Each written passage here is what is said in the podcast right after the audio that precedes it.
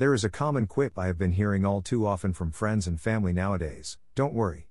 Kids fall ill all the time. I have run out of patience for this nonsense, because here's the thing kids do fall ill, or sick, all the time, but not all kids at the same time in a way that chokes your medical infrastructure. This does not happen normally. But these are not normal times. This is precisely what happened with the elderly and adult population in the COVID 19 pandemic, circa 2020.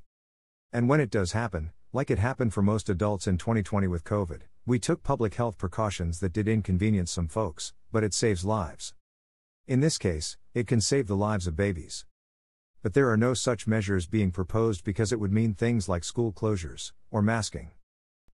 And when you fail to adopt such inconvenient public health measures, you get to situations like spelled out in this tweet from November 20, 2022. A pregnant friend was due to deliver a baby today. Baby is going to require heart surgery at birth. They postponed her induction and sent her home because Sick Kids Hospital doesn't have the capacity to look after the newborn. Our pediatric hospitals are struggling. Here was a response to that tweet the exact scenario just happened to my daughter and grandson. The delay wasn't more than a day, but because we are in Regina, they had them come anyways in case something affects travel. He was born on the 15th and still in ICU. I went to visit, and the NICU is absolutely packed. How does a society get to a point where you have pediatric hospitals and wards slash units and NICUs, and not have space for critical care for unborn and soon to be born babies? Public health policy has pivoted to making it all a personal decision on the part of caregivers to limit the spread of viral illnesses. Otherwise, where are the mask mandates? Where are the school closures? Where are the vaccine requirements?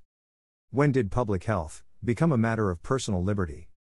Without actual public health policies that mandate requirements, instead of leaving it up to personal choices, we are going to see more such horror stories that endanger the lives of mothers and babies. So, the next time you lecture me or any parent about how kids fall sick all the time, just remember that it comes down to a matter of numbers. If there are too many pediatric cases all at the same time, then I literally do not have the time for your nonsense. Although, regardless of numbers, you are spewing nonsense.